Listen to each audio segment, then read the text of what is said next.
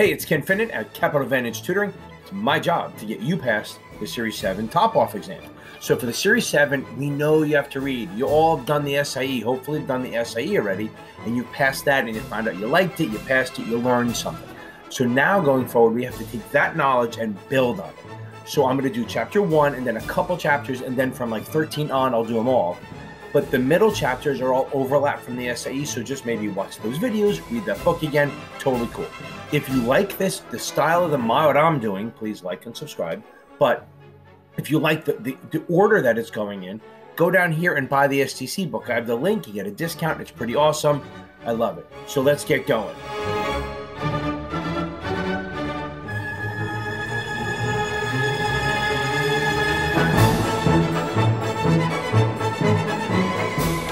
So for the Series 7 exam and the 6 exam and all these exams, you have to open accounts. That's the goal is to get the customers. So the question comes down to what do you need from your customer? So you have to look at a lot of things and kind of figure out who they are. You're really trying to get as much information as you can out of them so you can make good decisions. This isn't just being nosy, it's what you're doing. So you have to look at some financial considerations, what they do. Basically, uh, depending on how, what their occupation is, you can um, figure out what they can mm-hmm. understand. Like nothing wrong with it. But if they're a plumber or electrician, they might not be as knowledgeable about the materials. They may make just as much money and be as smart, but they may not be knowledgeable. They're not exposed to it. Or if they're like a doctor and they deal with stuff or a lawyer, they will know stuff that maybe a plumber wouldn't.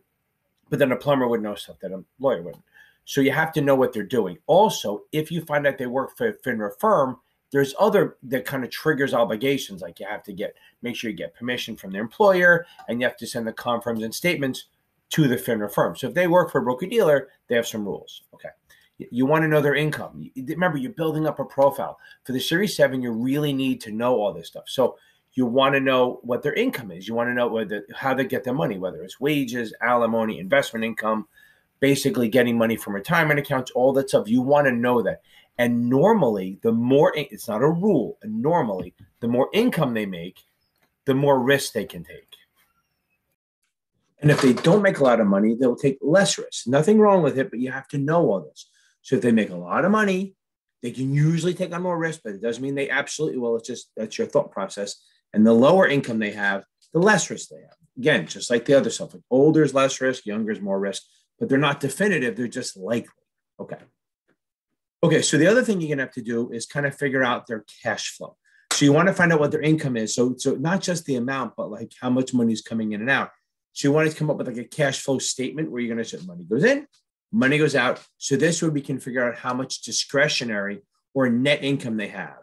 So basically, you're going to take all their income and take all the taxes and every all the bills out and whatever's left over. So if they make a hundred and then they have 90 in bills, they have 10 grand in discretionary income, stuff like that.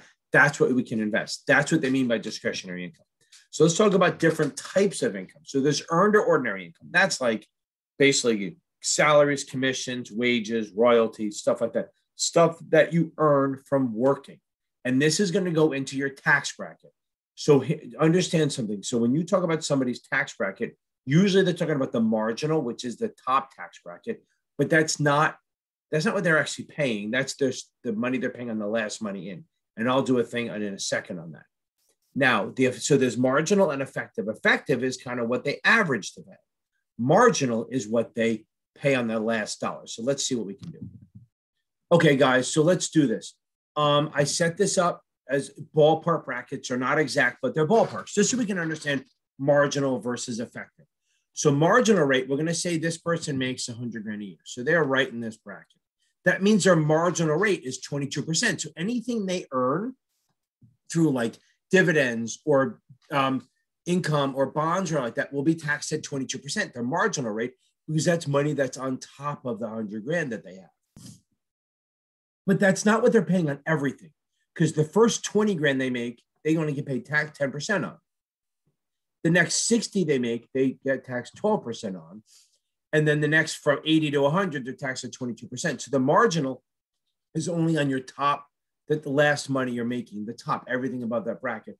So if you're making 75 grand a year and they offer to give you a $7,000 raise, don't turn it down because it's not like you're getting more money taxed on everything.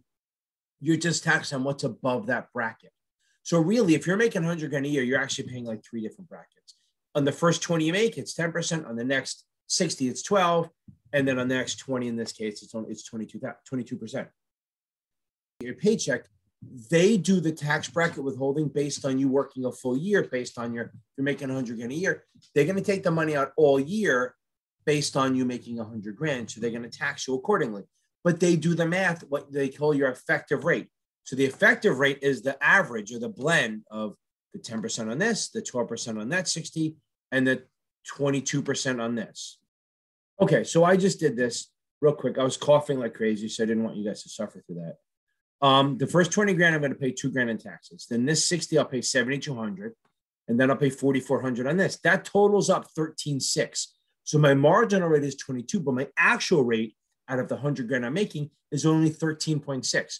So you never use that for anything, just to understand. So 13.6% is my effective rate. But whenever you're calculating what they pay taxes on with any investment you're doing, you figure it's on top of their salary. So it's going to be their marginal, which is going to be the 22% margin. So that's marginal versus effective. I hope that helps. Then we also have passive income. Passive income is like something from direct investment into real estate or like limited partnerships, DPPs, and stuff like that.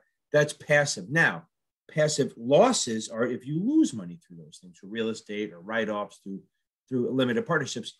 That money, you know how if you know you lose money, if you lose money trading capital losses, you can use all of it against capital gains and three grand of it against your ordinary income. Well, in this case, you can only use the passive losses against passive gains. So if you make five grand in, in real estate and then you lose 10 grand in real estate, you have a $5,000 net loss. You can't use that unless it's for other passive income. So the next year, if you have passive income, you can use it for that. So passive losses only offset passive gains. So we have investment income. Investment income is your stuff you get from your investments, like dividends, right? So if you get a cash dividend, you're going to pay taxes on that. Usually, it's it comes to you either quarterly or semi-annual. You're going to pay taxes on it when you get it. Stock dividends, you're going to get more shares, so it's not really a taxable thing, but it is, I guess, considered income if you want to really stretch it. I don't consider it income. It just it's going to adjust your cost basis. Interest income. Buy a bond, a corporate bond. You're going to pay taxes on the federal, state, and local level. If you buy a treasury, if you get treasury income, you're going to just pay federal tax, not state or local. If you buy a muni, you're going to pay state and local, maybe not federal. And you might only, you might not even pay state and local if you buy it in your own state. Then we have deferred income. That's like stuff where you're putting money in like a Keogh or an IRA or 401k.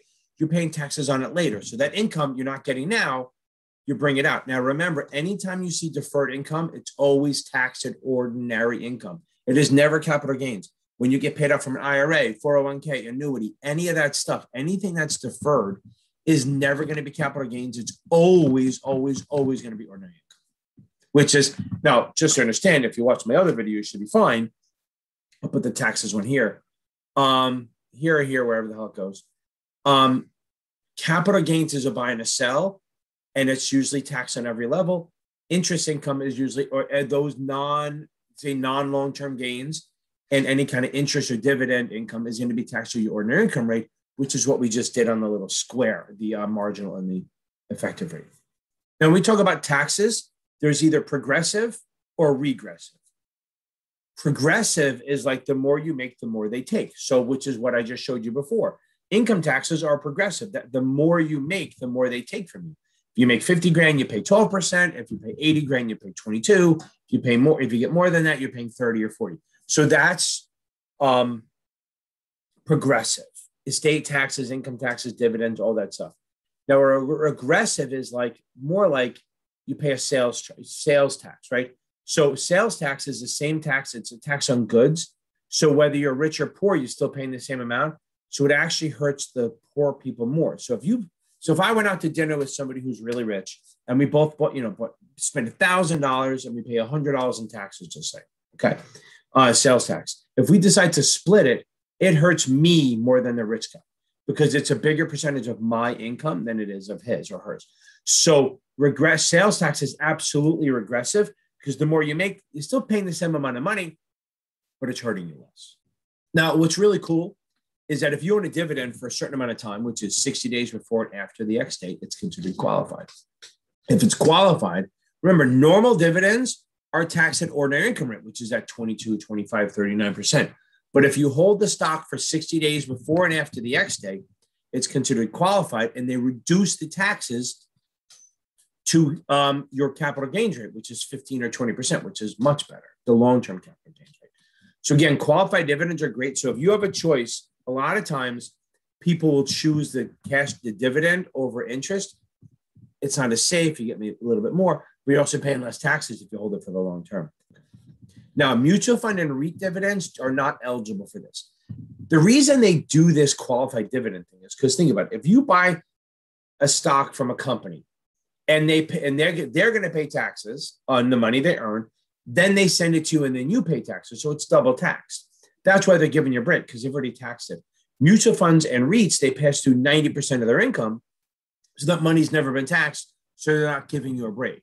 So the IRS is not really giving you so much a break, other than that we're going, we already taxed the money once. So we'll give you a lower rate because we're taxing it a second time. And mutual funds and REITs, it's a one-time tax, so they're not giving you a break. Okay, so AMT, alternative minimum tax, was created as a way to have wealthy or rich people pay their fair share, whatever the hell that means, but whatever. So there are certain types of income that if you normally would get a tax break on it, you won't. So, like certain revenue bonds, like if they're industrial development bonds, or there's too much corporate involvement, or whatever, eh, like the line between public and private is blurred. Sometimes that income will be subject to federal income tax because they're they're taking away your deductions. On the limited partnership side, there are some limited partnership write-ups that are called tax preference items, which they will not allow you to deduct off your income, so you have to pay taxes on. It. I want you to think of it this way: if I make a hundred grand a year and I get 50 grand a year in revenue bond interest, or say muni bond interest, okay? And that's not, it's not subject to AMT. I make 150. When I do my tax return, I deduct the 50 grand and only pay taxes on 100 because GO bonds are not taxable. But say I have a revenue bond that is subject to AMT. Say they say some of it is. So I make 100 grand a year. I get 50 grand a year in revenue interest. Now that interest, say I'm say I'm only allowed to deduct half of it, I deduct twenty five thousand of that interest, and I pay taxes on the other twenty five. So what AMT is doing is the more you make, the more they're taking away from your deductions. So you can't just hide your money in all these like tax, you know, ta- these um tax preference items that would um hide your taxes. I, I know it sounded weird when I just did that. So if you see like um, accelerated or excessive depreciation or accelerated uh, depreciation or excessive deductions, that would normally trigger AMT. Again, mostly you just have to know that AMT is never for GOs. It is for some limited partners who might be subject to it, and certain revenue bonds might be subject to it also. It is there to uh, make sure that the fair, fair, to make sure that the rich pay their fair share of taxes.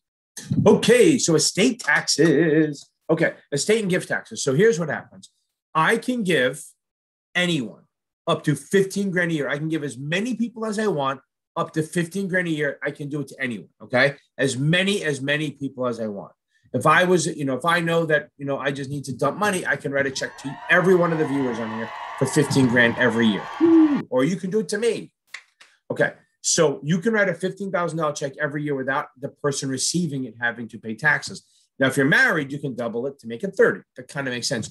You can also prepay five years worth. So you can actually do, instead of me giving you 15 a year, I can give you 75,000 up front, but then I can't gift you any more money without violating the rules in a way, without having to pay taxes on it for five years. So a couple can do up to, you know, up to 150 grand a year.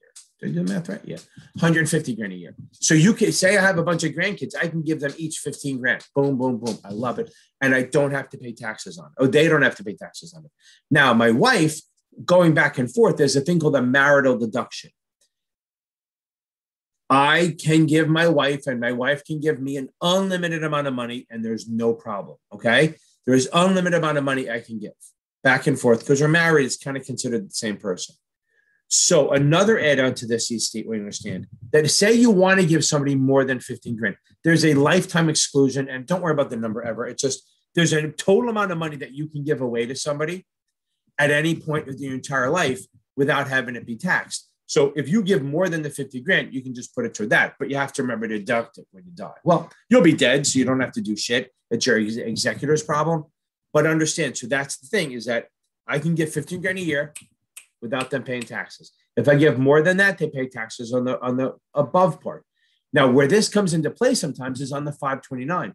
Because if they say, what's the max contribution on a 529? Well, really, there is no max other than each, there's no federal limit. Okay. You can give as much as you want as long as the state allows it. Like New York State allows like 300 grand or something like that. New Jersey is maybe 280. They have state rules, but no federal rules on it. But you can give anything up to the 280. It's just anything over 15 grand is taxable to you, the donor.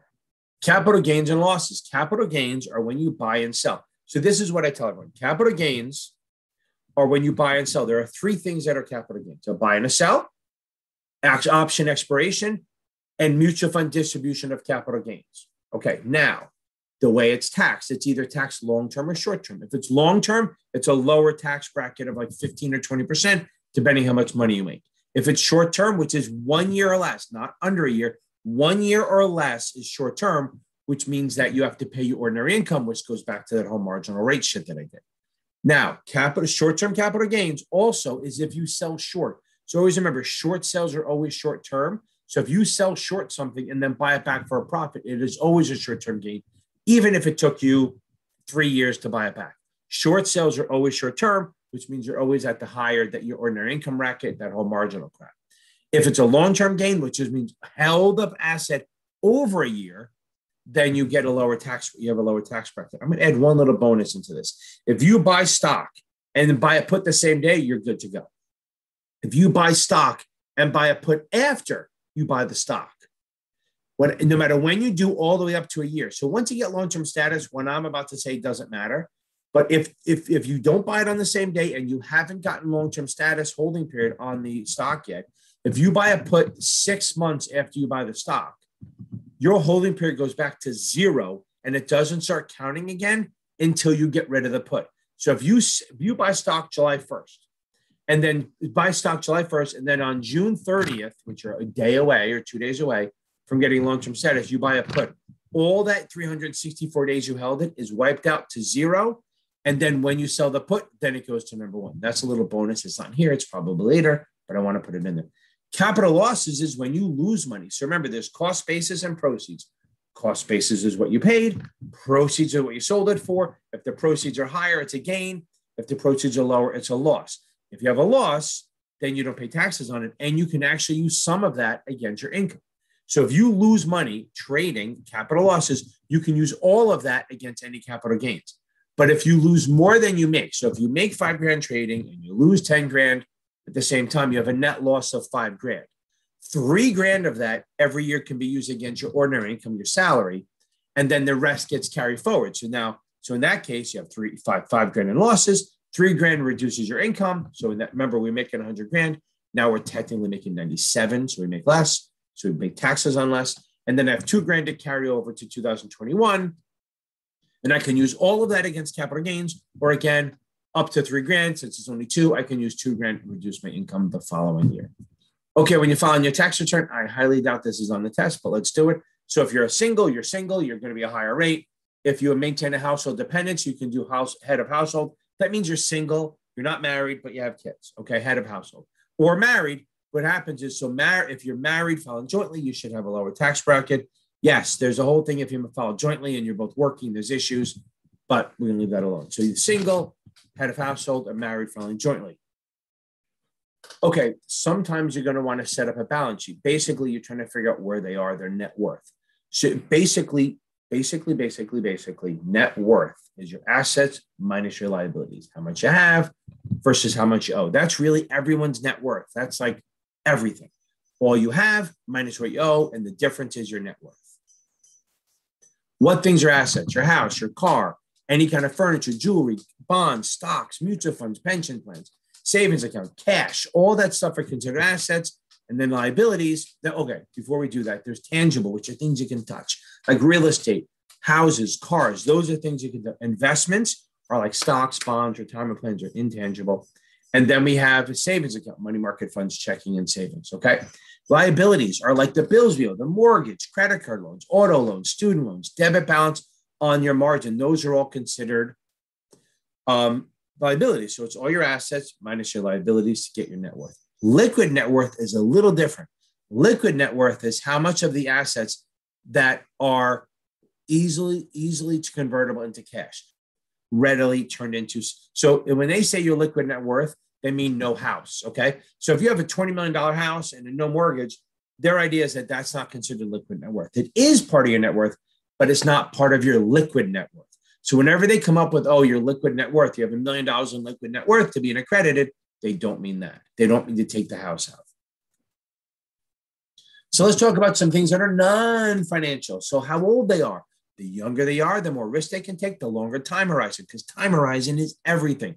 So if they're older, the older they get, the more conservative they should be. Doesn't mean they will be. It just is. Now, when I do, so the way I everyone does that 100 minus to figure out what they should do in equities, I do this. You do their age in bonds. It's just a ballpark, right? If they're 30, 30% bonds. If they're 80, 80% bonds. Again, it's all a ballpark, right? So if someone's 40, they should be around 40, 35, 40% bonds, the rest in equity and stuff.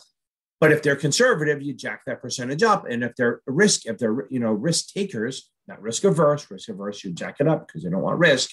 If they're willing to take more risk, maybe you lower the percentage a little bit. Like I'm mostly equities. I don't I don't think I would have any bonds yet.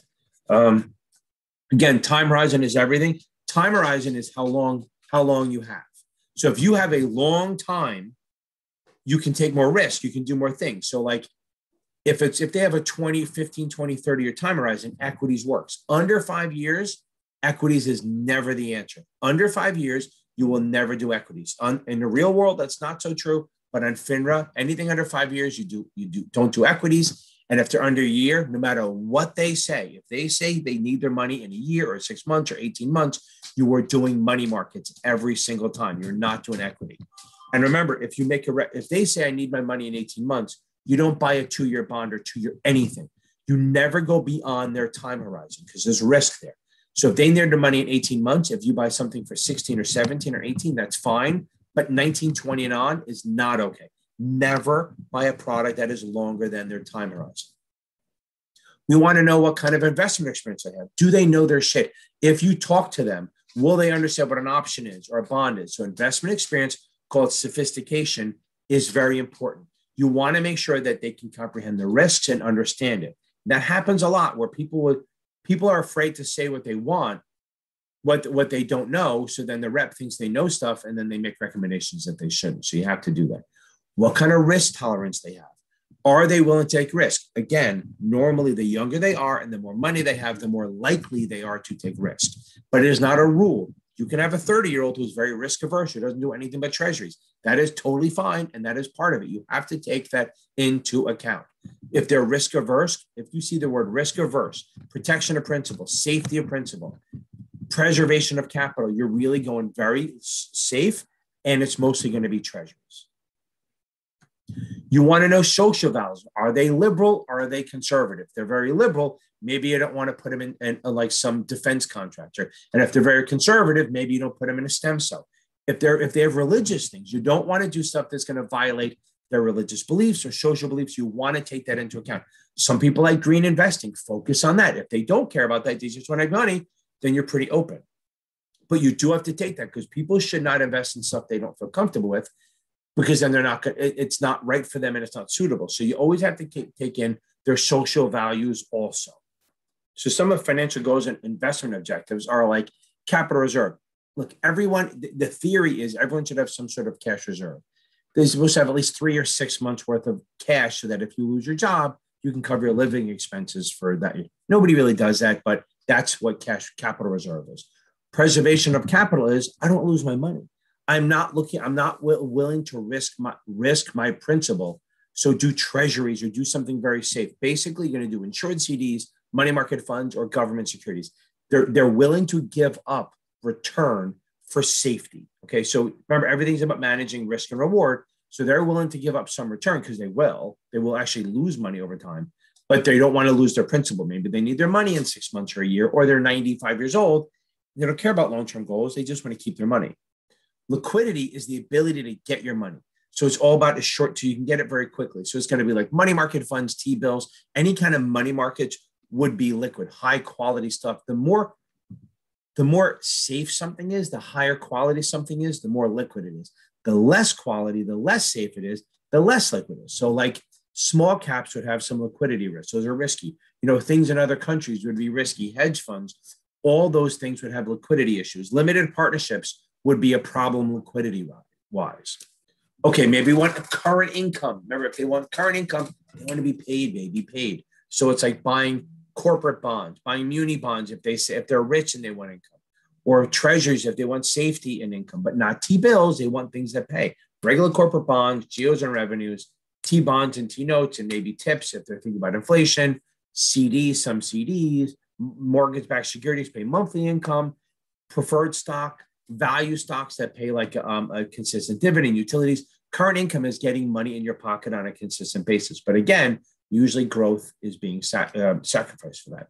Growth, we're looking for capital appreciation. We're looking for stocks and convertible bonds and stuff like that, or annuities and variable annuities, or um, that would be tax deferred growth. But mutual funds, anything to do with stocks, stocks, not preferred common stock would be growth. You're looking for the what you bought at 40 is now worth 50. It's usually not income. Okay. Everything's usually either growth or income or safety, right? So income is getting paid Growth is having it grow. So you're getting, you're taking on more risk to get more growth. Maybe you want to save for college. Okay. So college savings, we want a little bit of mix between risk and reward, but it depends how old they are. If they have very little kids, we can take more risk. The older they get, the more bonds we do. Again, it's time horizon. And keep thinking of this that you're you're not paying for the first year of college, you're paying for all four. So if they're 18, it's not one year savings, it's one to four years. Okay, keep that in mind. Maybe you want to put money in a 529 which is state run, Coverdell, which is has limits because it's federal run, UTMA, UTMA or UGMA, those are custodian accounts, right? That's where they have one custodian, one child, and you put the money in. Now, the 529 on Coverdell, the money grows tax deferred. And actually, if you use it for what it's for, grows tax free, where the UGMA and UTMA are taxable as they grow, but you know, you can you can use it for what you want. You don't have to use it. Maybe they're saving for retirement. That's going to be where they put money in an IRA or a Roth IRA or a 401k or a Keogh. That's where they're saving for retirement. They're looking for tax deferred growth so that when they take the money out, if it's a Roth, they don't pay any taxes. Maybe a variable annuity is a choice. If it's a Roth, they won't pay taxes. But all these things you're putting money in, and you either pay taxes on it or you don't when you put it in, but it grows tax deferred. It's growing tax deferred, which means you're not paying taxes as it grows. And then when you get older, when you take it out, if you have to pay taxes on it, it's going to be at a much lower rate because you're making less money speculation. So let's talk about speculation. Speculation is much riskier. You're looking for growth, but you're looking for above average returns. You're willing to take more risk for more rewards. And that may not always work out in your favor, but you are willing to take more risk. You're using margin, maybe options, hedge funds, small microcaps, so smaller companies. If you buy calls or buy puts, you're looking for speculation, maybe without stock in it. Hedge funds are, you know, a little riskier. Any kind of derivative futures and stuff like that those are in the small cap stock, the smaller the company, or even maybe foreign companies, maybe emerging growth, all these non mainstream things are looking for more speculation, high risk, high reward. So maybe we're looking for some tax relief. Okay. Tax relief meaning we're looking for like growth that's not taxable. Now, in reality, if you see the word tax efficient, that's not the same, but tax efficient means you're not paying a lot of taxes on it. It's pretty good. So, like stocks are, common stocks are, if they don't pay high dividends, you're only paying taxes at the end and hopefully at a capital gains rate, which is lower. But this is more like you can invest in IRAs or variable annuities, anything like tax deferred, maybe anything 401ks, IRAs, annuities, all that money goes tax deferred. So you're not paying taxes now when you have a high income. Okay, so fiduciary stuff is like, look, if you're managing it for a third party, like either a trust or an incapacitated adult or children, you have to make decisions that are best for the client always and there's a prudent investor rule, and you have to make sure you follow fiduciary rules that you are always doing what's best for the client, not for you. Okay, regulation of your interaction with the customers. Look, I mean, it makes this is common sense shit. You can't lie to them. You can't exaggerate. You can't defraud or manipulate. You can't make promise unreasonable profits or commit or uh, give unreasonable commissions and stuff like that. You can't. You have to do. You have to protect the investor and the public interest. Okay, You have to make sure that you're doing what you can to prevent fraud. That means if that means cooperating with the governments and agencies to prevent fraud or any money laundering, that it works. You have to do the right thing. Okay. So you have to make sure you have high standards of commercial honor, integrity. Do the right thing. Don't make promises. Don't lie. Don't manipulate stuff like that. This kind of makes sense. Okay. So know your customer and suitability, right? So KYC, know your customers. Get as much information on them as you want. Know their children, their adults, everything, everything going on. So the more you know, the better you can to make recommendations. So it's all about being fair and doing the right. So remember, because if you do suitability, anything you recommend must be suitable to that customer specifically. It's not about profitability, it's about suitability. I know that sounds weird, but you have to do what's suitable for your customer. Okay, it's not always about making profits for either you or them. They and by the way, there are things like remember, it's not always just do the most conservative, it's do what's right for them. If you have a 25 year old internet billionaire, you don't have to do treasuries. Even if he goes, I'm a little conservative, you do it, but you can kind of talk to him about taking on more risk because he can handle it. You're not convincing him, but you're just explaining to him the risk, and maybe he doesn't know. So just because something is risky doesn't mean it's unsuitable because some people can handle the risk and some people can't. So as far as suitability goes, this is going to be much more about this as we go on. Uh, basically with these products and stuff like that in my suitability video. But you have to make your base your recommendations on the information they give you. So if they don't give you en- enough information, you can only base it on that little bit. The more you get, the better you can do. This is really about what they call non-institutional or retail. Institutional, so like you know, if you have a hedge fund or a broker dealer that's your client, your suitability, they can sign a letter saying, listen, we can make our own decisions and we don't you just throw give us any idea and we don't care. That's institutions can do it. Retail cannot. Retail you have to always have some sort of suitability basis on what you recommend. It's going to be based on their age or what other investments they have eh, with their situation and their tax status. What are their objectives and experience right? What's their time horizon? Do they need the money right now liquidity what risk tolerance they have and any other information you can get from the customer is what you use to determine suitability especially on these exams, they're going to give you normally two things. They're old and they want this, or they're young and they want this, or they want this and they want this. There's always going to be two things they give you pretty much as far as suitability goes to determine what they want. Because if they just say they want income, there's a whole list of things. But then you say, oh, they're on Social Security, which means they're low income. Munis are not a choice. Or they inherited $20 million and they want income. Okay, so taxes are a thing. Or they're worried about inflation. Boom, you got. That would be a TIPS maybe. So you have to look at everything. You're looking at all their, You're going to edu- their prior experience and investment experience matter, but their education doesn't. Remember that. There's always going to be a question. We don't care about their education. We don't. I mean, yeah, you can ask to find out, but it's not really a major factor. It's more about their experience, their investment experience, and what they've done and their risk tolerance and time horizon. You cannot put your needs ahead of the customers. You cannot say, "Oh, I'm going to recommend this because it pays me a higher commission." You can't you can't do breakpoint sales, which is going to say, "Oh, go in this fund and this fund to keep you below the breakpoints because then I get a bigger commission." You can't do something to for your own methods, right? So, like, say your company is pushing a new IPO, you can't push that just to keep your job, stuff like that. You have to use the customer suitability. Okay, you can't use you can't say, oh, use margin to increase your commission. Kind of all makes sense, right?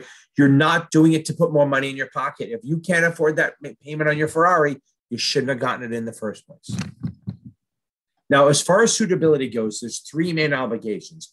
There's reasonable basis, customer specific, and quantitative. So this is pretty simple, but it sounds in the beginning bit. Reasonable means that if you make a recommendation of some sort of investment, it must be suitable to someone in general. So if you're going to look at something to invest for someone, you have to make sure that it's reasonable to someone, maybe not your specific customer, but that someone would be, it would be reasonably suitable for someone. And if you don't understand the product, you can't recommend it. The next one is customer specific. It has to be specific to the customer that you're talking about. Boom. Third is quantitative. Quantitative is it has to match the rest of their portfolio. Like if they're rich and they want a lot of money and they want income, you're thinking, oh, I'm going to do munis. But then you look in their portfolio and you see they're 80% munis already. Don't do that. You have to make it fit in their portfolio as a whole. We already talked about institutional suitability as far as institutions go. So with institutions, as long as they attest that they can make their own decisions and they're sophisticated enough, it lowers the bar where you don't have to worry about the, um, the customer specific obligation. You just have to make recommendations to them that are fair, that would make like not so much money, but would be suitable for someone. And then they can make their own decisions. You do have to verify that they're doing that they are what they say they are, but they can actually attest out of it. They can say, listen, listen, we are sophisticated. We make our own decisions. Please, we want you all the information. Any kind of thing that you think can make money or be good for us, let us know and we'll make our own decisions. But again, retail can't do that. It only has to be an institution. There are some things that you invest in that only certain type of people become buyer, like a 144A is for QIBs, or like a Reg D, only like sophisticated and accredited investors can buy. So what happens is they can attest that there are, but you're supposed to verify whether it's W-2s or K-1s or tax returns or, or income statements, whatever it is, you're supposed to verify that they are accredited. Now they can say they are, and you if they say they are and they attest it, you can make you know you can talk to them. But before you complete the deal, you have to make sure that that you have to verify that they are either accredited or sophisticated. Okay, thanks a lot for listening in. I hope that helped a little bit. If you want to see the video version of this, please go check out Capital Advantage Tutoring on YouTube. I also have a TikTok under Blue Collar Finance, also Instagram under Series 7 Whisper. I can never remember who it is. I'm going to hopefully have somewhere out there. Pay attention. We're going to start doing some real good interviews soon. We have some good people lined up. Nobody have ever heard of, but great fucking stories. Stay tuned and follow me.